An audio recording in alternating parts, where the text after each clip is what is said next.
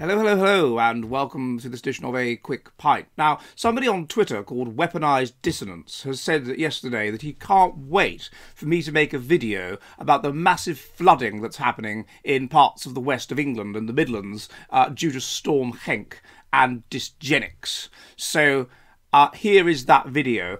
I, I'm not sure it can be directly related to dysgenics, but it can probably be indirectly related to it. What we're talking about is a problem to be solved, which is that free every few years, it seems to me, uh, there is flooding in exactly that part of England, places like Worcestershire and Shropshire, because of some kind of storm.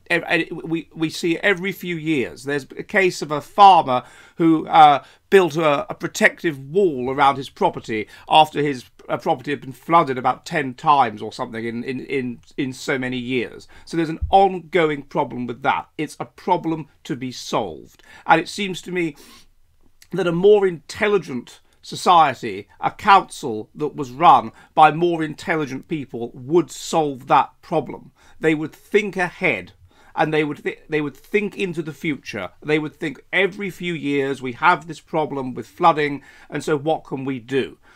Are we making sure that the drains are regularly fixed, that the drains aren't broken? And the answer is no, they're not. And there is emerging evidence of flooding in exactly those kinds of areas, Malvern and places like this, precisely because the drains have not been maintained. It is the job of the council, above all, to maintain things like the drains and to save money and to live in the short term and to not uh, live in the future, which is what intelligent people do, the drains have not been properly maintained, contributing to the flooding.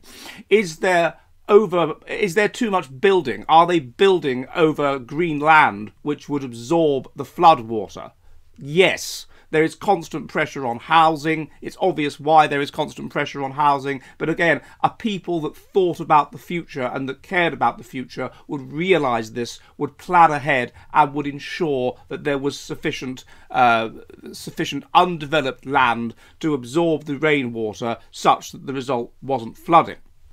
Have they looked into the future and thought ahead and built barriers around the rivers to ensure that the rivers don't burst their banks, even though this has been going on for decades? Obviously not, because that would involve thinking about the future, it would involve planning, it would involve a relatively high degree of intelligence and future orientation and community orientation, and those things are associated with relatively high intelligence. And are they promoting these councils, these councils, the most intelligent people to solve the problems? Well, of course not. They are promoting diversity and inclusion and equity box tickers over the most intelligent candidates. So even if they were concerned about the future, if they were intelligent, if they were future oriented, if they wanted to solve these kinds of problems, then they're not going to they're not they're not they're increasingly not promoting the kinds of people that are going to solve these problems. They're promoting people not based on merit and intelligence and ability, but based on diversity and inclusion and equity box ticking. So they're going to be suboptimal at solving the problems. So you've got two related thing related issues which are going to which are going to be um,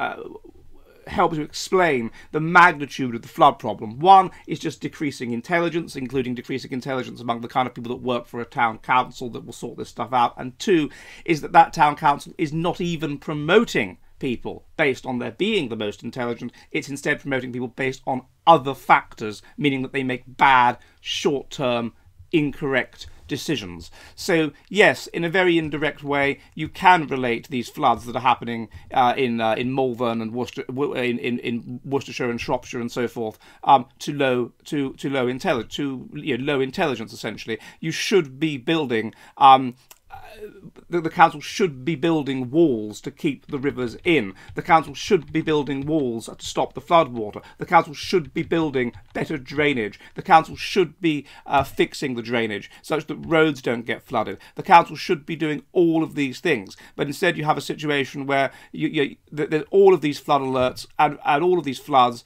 and it, it happens again and again and again, and it will continue to happen again and again and again, and it will continue to get worse um, as we, we got to the point point in some places in Worcestershire where cars are under four feet of water, where where pubs are, the water's up up to your waist, uh, where uh, because the, it's, it's incompetent organisation, and so in that sense it is related indirectly to low intelligence. Are you ready for the future of the West?